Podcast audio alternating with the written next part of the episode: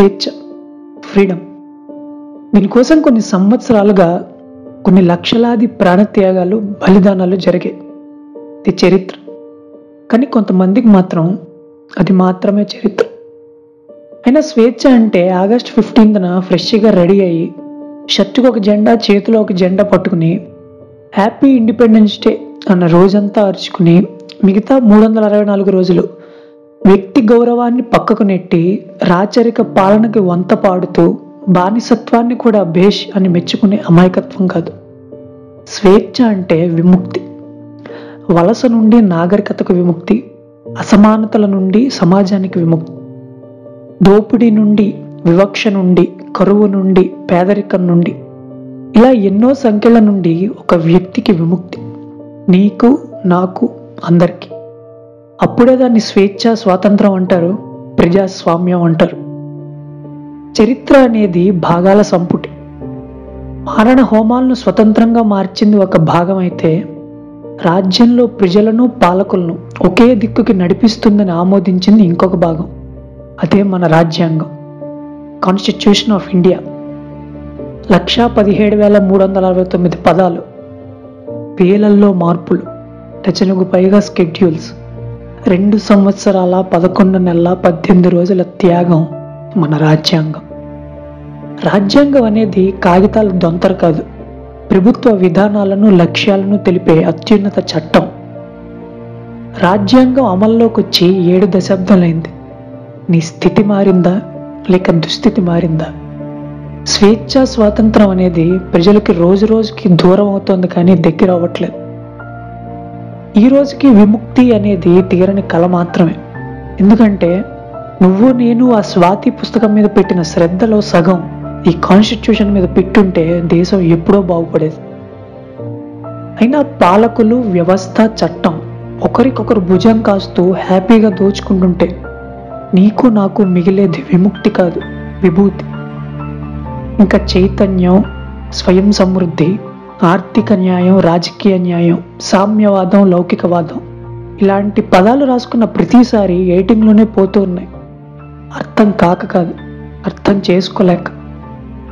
అయినా ఆనాడు తెచ్చే స్వతంత్రాన్ని ఉపయోగించి దేశాన్ని ఇలా ముక్కలు చేసి పందికొక్కులా తినేస్తారు అని తెలుసుంటే ఆ రోజు భగత్ సింగ్ నేను ఆఖరి కోరిక ఏంటంటే నా దేశంలో ఉరి తీయమని కాకుండా మాల్దీవ్స్లో ఒక రెండు ఎకరాల ల్యాండ్ తీసుకుని సెటిల్ అవుతా అని కోరుకునేవాడేమో. అలా ఒక అడిగినా బాగుండే. అయినా బానిసత్వం అనేది మన డిఎన్ఏలోనే ఉంది. ఒకప్పుడు రాజులు ఆ తర్వాత దొరలు. పోనీ అప్పుడు స్వతంత్రం లేదు మాకంటారా? ఇప్పుడేం మారింది. రాజకీయం పేరు చెప్పి అడ్డమైన ఎదవ పనులు చేసిన వాడిని నెత్తిన పెట్టుకుని బాంచం దొర అంటూ సొగరేసుకున్నాడు షూనాకుతో. ఇలాంటి వాడికి అసలు అన్ని పేజీల రాజ్యాంగం అవసరం లేదు. ఒక కాగితం మీద ఇదే నీ రాజ్యాంగం ఇదే నీ ప్రజాస్వామ్యం అని రాసిస్తే చాలు. లామినేషన్ చేయించుకుని ఇంట్లో నీ దొర ఫోటో పక్కన పెట్టుకునేవాడు. ఆర్థిక అసమానతలు కుల వివక్ష లేని సమాజంలో అందరూ ఎదగండి అని రాజ్యాంగం అంటే కరువు పేదరికం అనే కొంపలో బానిసత్వం అనే బెడ్ వేసుకుని ఇదే మాకు హాయిగా ఉందండి అని నువ్వు అంటావు. నువ్వు ఇలా ఉన్నావు కాబట్టే అధికారాలు వాళ్ళకి అంధకారాలు నీకు వైభోగాలు వాళ్ళకి వైఫల్యాలు నీకు. సమన్వయం అనేది పంపకాల్లో కాదు పాలనలో ఉండాలి. అయినా అంతా ప్రజాధనమే అయినప్పుడు ఇక్కడ ఇచ్చేదవడు పుచ్చుకునేదవడు? అసలు నీ మట్టి మీద నిన్ను అదమాయించేదెవడు భయపెట్టేదెవడు? ఇలా ఎన్నేళ్ళు ఇంకా భరిద్దాం బాంచం దొర అని పడుందాం. నీ ఇష్టం చివరిగా. అంబేద్కర్ చెప్పినట్టు రాజ్యాంగ చైతన్యమే కనుక ప్రజలకు కలిగితే ఈ ప్రభుత్వాలు నిలబడలేవు. ఎందుకంటే స్త్రీలు పొంగిన జీవగడ్డై పాలు పారిన భాగ్యసీమై రాలి నది ఈ భరత ఖండము భక్తి పాడర తమ్ముడా. జై హింద్. శ్రీలు